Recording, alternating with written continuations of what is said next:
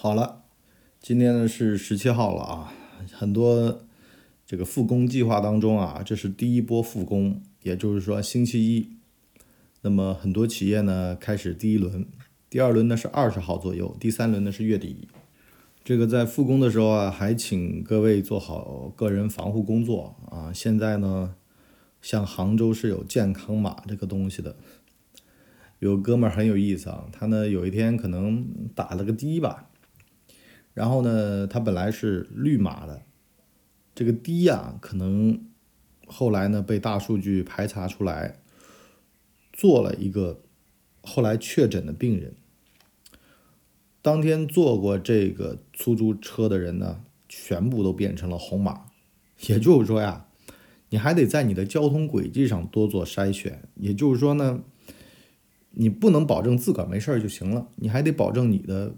这一天碰到的人和事都没事儿啊，这才能够健康的复工，否则的话又回家隔离十四天去了。他这个停工停产啊，小孩子是最高兴的，大人呢有部分高兴，有部分不高兴啊。上班的工作稳定的现在高兴了啊，你像很多行业是不会下岗的，不会失业的，那这帮人呢，反正无所谓啊，在家待着就待着呗。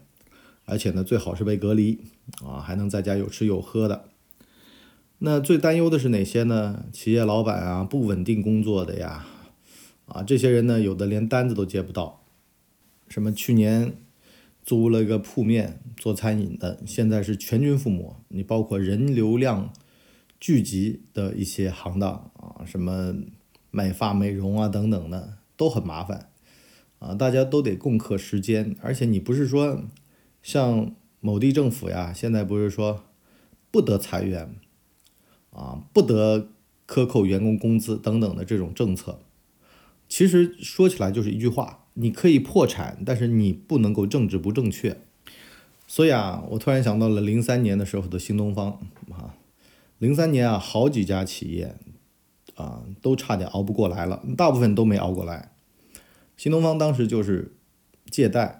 然后呢，把员工的工资给还上，还上了之后呢，他就开始在疫情结束之后呢，疯狂的扩张吞并，那么成为了今天的新东方，这是一种做法，也就是说呢，熬过去。另外一种呢，就是转型，你比如说像京东多媒体，后来就转型成为网上商城。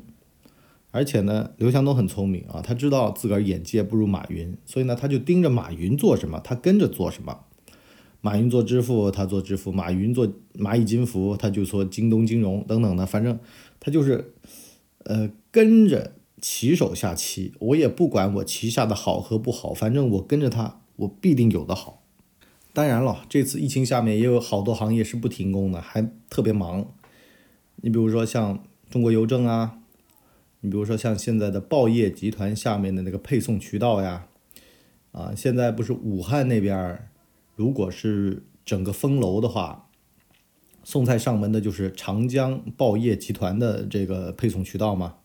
像杭州的话，你博叔不是被隔离十四天，也是这个浙报、杭报下面的这个配送嘛。然后呢，就是窝里快购等等的啊，都买得到菜。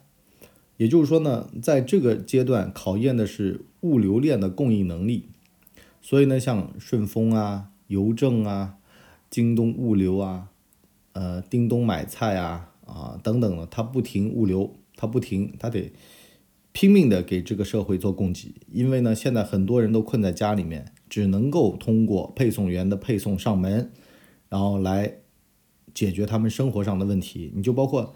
如果你叮咚买菜你买不着的话，现在还有那种小区里面的微信群啊，专门有那种便民的蔬菜渠道。但是啊，话说回来啊，你博叔这十几天在家里面待着，这个居然啊，能够把自己的这个做菜水平再上升一个层次。为什么呢？是因为现在不是那种志愿者来给你上门，呃，拿东西的嘛，就怕你出去嘛。完事儿呢，人太多啊，事儿太杂，所以呢，导致到呢，就只能够隔一个小时啊，比如说外卖两点到，三点才给你送上门，都凉了呀。啊，没没法吃，就只能自个儿做，自个儿做的才热乎嘛，啊，才能吃嘛，那玩意儿根本就不能吃了，凉了的外卖怎么能吃？冬天的，好了，逼得你博叔呢就只能自个儿做饭，完事儿呢，我不是十四天嘛，十四天其实还挺难熬的，所以呢，刚开始啊，去一些高端超市啊买了些酒水，然后从早上就开始喝。喝到下午晚上醉了，你说日子过得快吗？这样，是吧？然后完事儿呢，玩玩 Switch，然后后来发现，哎呦，我说这个高端超市的酒水有点贵啊。后来呢，有专门的酒水配送啊，杭州好好几家，你打开外卖平台好几家呢，是吧？离你家附近的就那种酒水配送的，有一九一九，有什么酒水店什么的，反正各种的，你就下单，然后呢买个套餐。从早喝到晚，哎呦，那心情好呀，是吧？这个就跟过了几天狂欢节似的，那哈。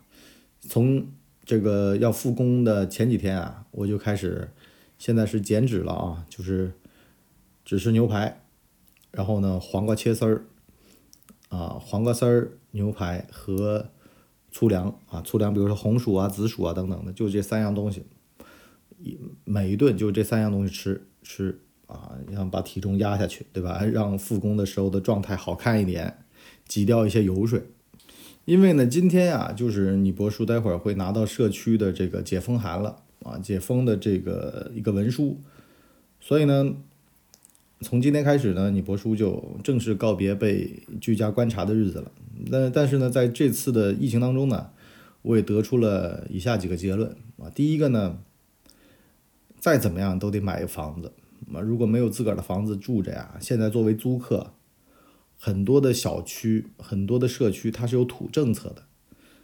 对，按照国家的法律来说，是不得限制租客这个进入小区的。但实际上呢，他们为了规避风险，就跟房东签合约，他也不跟你租客签，就说叫你房东说服租客别回来。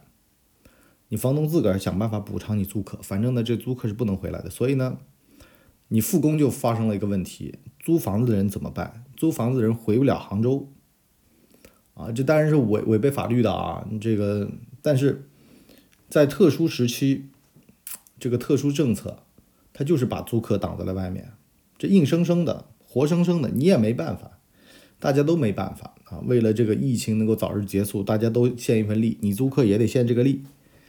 所以呢，得买个自个儿的房子啊！当然了，这话是站着说话不腰疼。我有这份钱，我还不买房子吗？也就是说呢，很多时候呀，你得把这事儿的优先级往前提一提啊。再去外国旅游啊，这个世界那么大，我想去看看之前，先把房子给买了。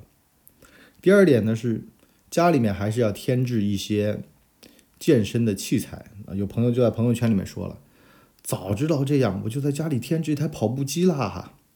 啊，我要在家里的阳台练瑜伽啦，等等的啊，多多少少有点健身器材啊，家里面呢也有一点点就是这种生活情趣的东西。你比如说像 Switch，健身环大冒险就卖脱销了，是吧？Switch 就卖脱销了，为什么呢？家还是一个重要的地方啊。原来呢，你可能天天在外面玩啊，在外面吃啊喝啊，所以呢可以要求房子买的没那么大。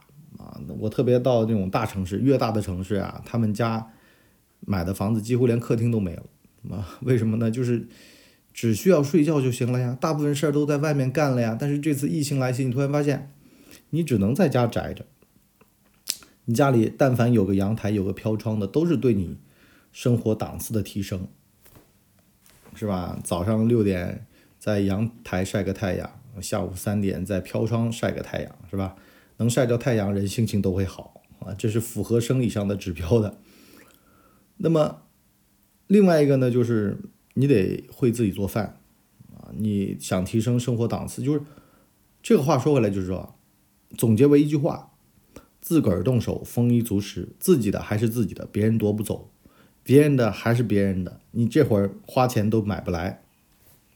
我想啊，这次疫情结束啊，肯定会有很多人想要稳定的工作了。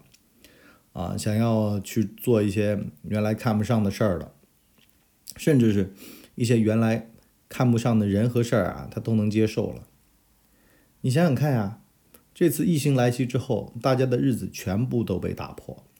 你原来想喝的奶茶呀，想吃的烧烤呀，它都变困难了。也不是说不行啊，都变困难了。你包括像你博叔今天解禁的第一件事儿，就想点个外卖烧烤吃一吃，哈。好吧，我们免费的就先聊这么多，更多的到我们的收费专栏来收听。好了，我们今天就先到这里，我们下一集再见，拜拜。